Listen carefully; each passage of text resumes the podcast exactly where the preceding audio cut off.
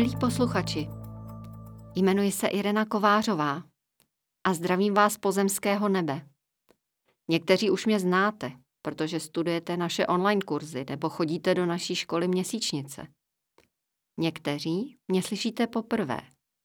Pro vás, pro všechny, jsme připravili dárek. Sérii příběhů navázaných na naše feng shui obrazy. Tyto příběhy můžete poslouchat každý měsíc po celý rok. Jednotlivé příběhy prochází jednotlivé oblasti Bagua. Určitě v nich najdete mnoho informací, které vás budou inspirovat. Navštivte také náš e-shop Tvoříme srdcem CZ, kde kromě feng shui obrazu také každý měsíc přidáme jeden. Ten si můžete zdarma stáhnout do mobilu a počítače jako tapetu a nechat jej tak na sebe působit. Dnes se s námi zaposlouchejte do třetího příběhu, který je spojený se sektorem rodiny a nese název Stromy jsou naši andělé. Jaroslav sedí v křesle a dívá se z okna pokoje, který je už pár měsíců jeho domovem. Venku prší, fičí silný vítr a ulice je prázdná. Rychle se stmívá. Ve vzdálené části ulice přeběhne postava a zmizí v jednom z domů. Všichni jsou teď doma. Kdo by taky v takovém nečase běhal venku? Pomyslí si trpce Jaroslav. Doma, zopakuje si ještě jednou pro sebe, částečně s lítostí, částečně se zlobou. Já teď nemám žádné doma a ani mít nebudu. Pokračuje v sebelítostivých myšlenkách. Děti mu říkali, když zemřela žena, že už je toho na něj moc. Byt je pro něj samotného příliš velký. Nejlepší by bylo přenechat ho vnoučatům. V domově pro seniory se nebude muset o nic starat, rodina ho bude chodit naštěvovat a na svátky si ho budou brát domů. Houby s octem. Otráveně si pomyslí Jaroslav. Už měsíc tu nikdo nebyl a já tu tak akorát čekám, až si pro mě přijde zubatá. Jaroslav usínal v neradostných myšlenkách. Ráno nebylo po dešti ani památky, ale Jaroslavova mračna těžkých úvah nerozehnalo ani sluníčko za oknem. Nesu vám svačinu, ozvalo se vesele ode dveří a do pokoje nakoukl usměvavý obličej sestřičky. Jak jen to děláte, že máte pořád tak dobrou náladu?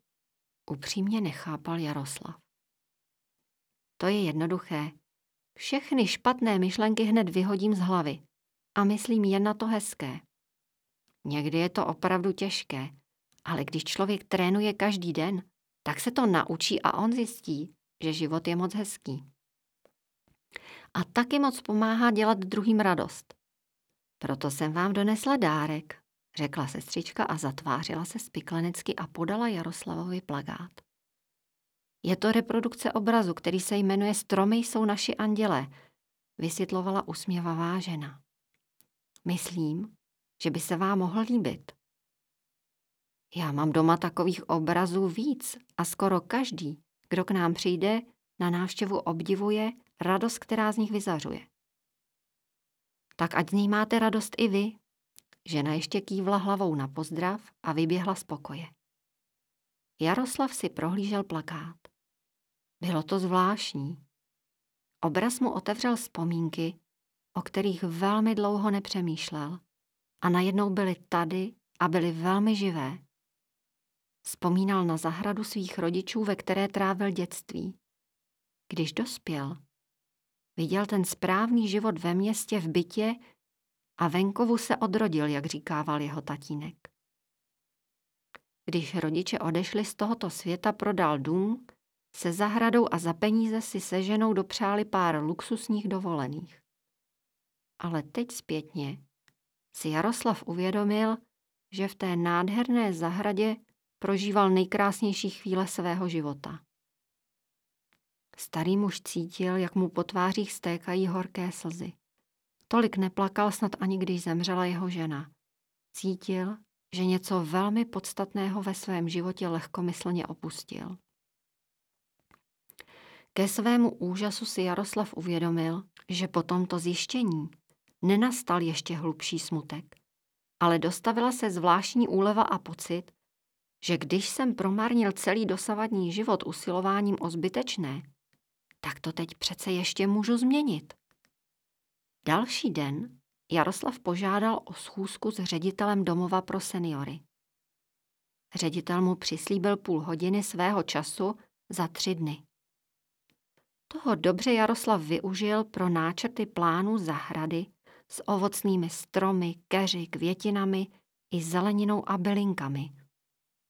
Práce ho zcela pohltila a Jaroslav vnímal vášeň, jakou už nepocítil mnoho let.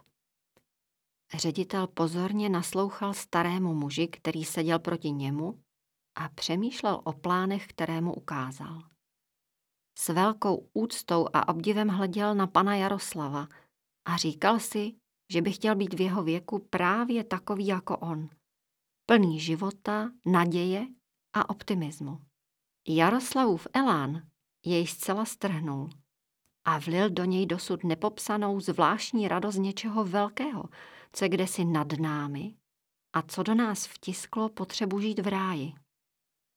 Ředitel poslouchal a vnímal všemi smysly obraz překrásné zahrady, která babičkám a dědečkům vnese tolik dobrého do jejich stáří. Zahrady, do které mohou klienti domova vnášet to, co sami mohou a chtějí.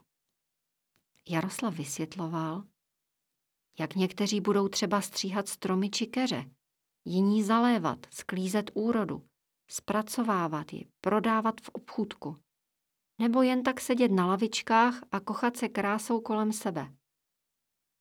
Oba muže spojil obraz zahrady zcela zvláštním a velmi pevným poutem. Ředitel všechny své schopnosti a možnosti použil proto, aby co nejdříve materializoval Jaroslavovu vizi. Zakrátko byla u domova založena užitková a zároveň krásná zahrada a babičky a dědečkové si ji naplno užívali. Jejich život zase dostal smysl a srdce se naplnila radostí. A stalo se ještě něco. Jejich děti a zejména vnoučata je teď naštěvovali velmi často a organizovali v této krásné zahradě mnoho akcí pro společné setkávání všech. Jaroslav seděl ve svém pokoji a pozoroval z oken tančící vločky. Usmíval se. Na jeho klíně ležela kronika zahrady, kterou psal už několik let. Starý muž si v ní listoval a prohlížel neuvěřitelné množství fotografií, ze kterých sálala veliká radost ze společného tvoření. Jaroslav zvednul oči na stěnu proti oknu, na které byl plakát velikého rozkvetlého stromu, v jehož bezpečí se choulí dva domky. Jaroslav se znovu usmál. Jen on věděl, co všechno tento plagát nejen v jeho životě začal. Doufám, že jste si dnešní příběh užili a těším se na vás příště.